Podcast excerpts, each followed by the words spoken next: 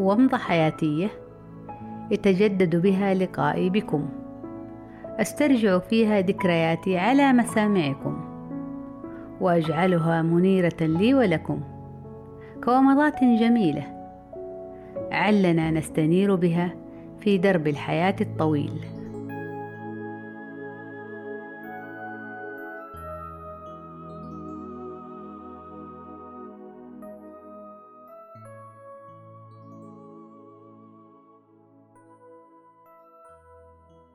بعد أن أكمل ابني البكر عامه الثاني وبضعة أشهر أحسست ببوادر طفل جديد يريد أن يأخذ حظه في الاستقرار والنمو ويريد مني العناية والاهتمام والمحافظة والالتزام لذا كانت أولى خطواتي تحت هذه المحاور الهامة هو أنني ذهبت إلى طبيبة النساء والولادة في موعد طال انتظاري له وبعد المقدمة البسيطة مع تلك الطبيبة باشرت بفحصي بجهاز الموجات فوق الصوتية مبشرة لي بوجود جنين في المشيمة يتعلق وبقدرة الله يتخلق.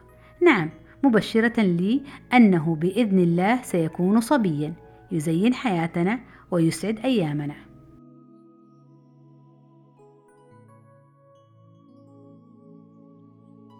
مرت علي شهور الحمل الأولى سعيدة وجميلة ونفسيتي جدا منشرحة. لاستقبال طفل جديد. وكنا ولله الحمد قد انتقلنا من شقة الدور الرابع التي أخبرتكم عنها وعن حكاياتي بها. نعم انتقلنا حيث استلمنا شقة ممنوحة لنا من الجامعة في عمارة كبيرة وممتازة تقع أمام نادي الاتحاد. ليس بها مصعد أيضا كما أعتقد لكون شقتنا كانت في الدور الثاني ولم ألحظ وجوده أو أهتم به.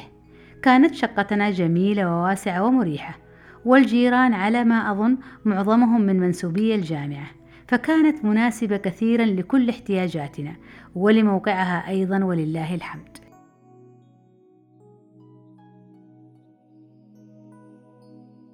قضيت أيام الحمل سعيدة ومستعدة لاستقبال طفلي الجديد حيث كنت حينها بكامل أناقة الأم الحامل.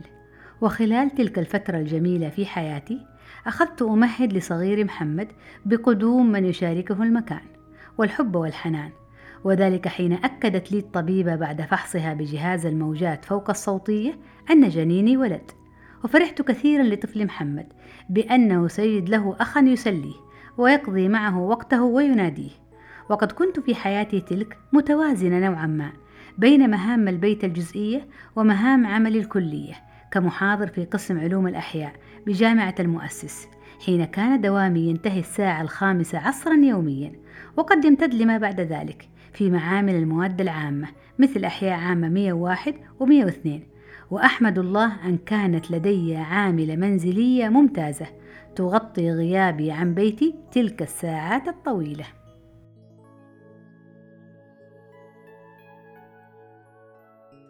خلال شهري الأخير في حمل الظريف كان زوجي يعاني من آلام مبرحة في المعدة ولم يجد لها تشخيصا دقيقا وعلاجا مفيدا. وحين حان موعد ولادتي واشتدت علي آلامي لم أجده حولي للأسف بل كانت والدتي حبيبتي يرحمها الله هي التي كانت رفيقتي في مستشفى الحرس الوطني لثاني مرة في حين كان زوجي قد تقرر تنويمه. نزولا عند رأي طبيبه المعالج في مستوصف الرشاد حينها. فكنت في حالة قلق شديدة بين زوجي وماذا ألم به حينها وبين كوني وحيدة في حالة ألم شديد وترقب وصول طفل جديد.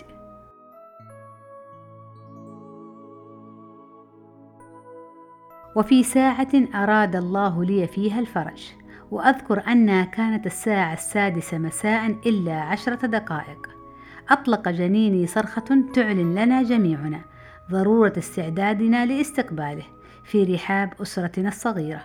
بعدها بشرتني أمي أنها بنت وهي حامدة شاكرة وأنا أرد عليها باستغراب قائلة لا بس هم قالوا ولد قالوا ولد. عندها جاوبتني والدتي يرحمها الله طيب ارتاحي الحين ولما تفوقي تشوفيها. بنت ولا ولد؟ وبالفعل دخلت في نومة طويلة لم أدري خلالها عن أي شيء.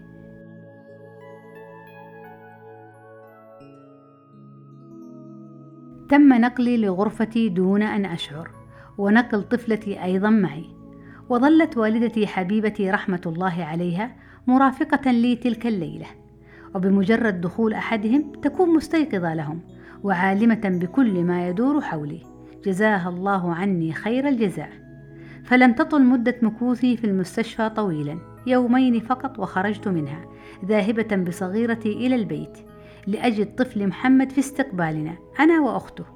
وقد اخترنا لها اسم منى نزولا عند رغبته حين أتقن نطقه مقارنة بالأسماء الأخرى التي وضعت له للاختيار.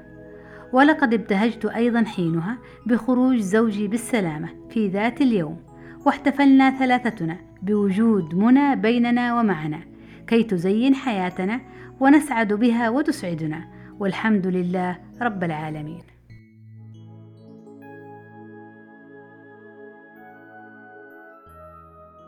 نعم في عام جدا جميل قدمت منى للحياة وأنارت لي الحياة بوجودها ابتهجت حياتنا ونثرت السعادة في بيتنا فكان كرم ربنا لنا كبيرا وفضله علينا كثيرا. والحمد لله أن أقبلت أمنية حياتي للحياة فأصبح لحياتي معها معنى وشعورا أسمى.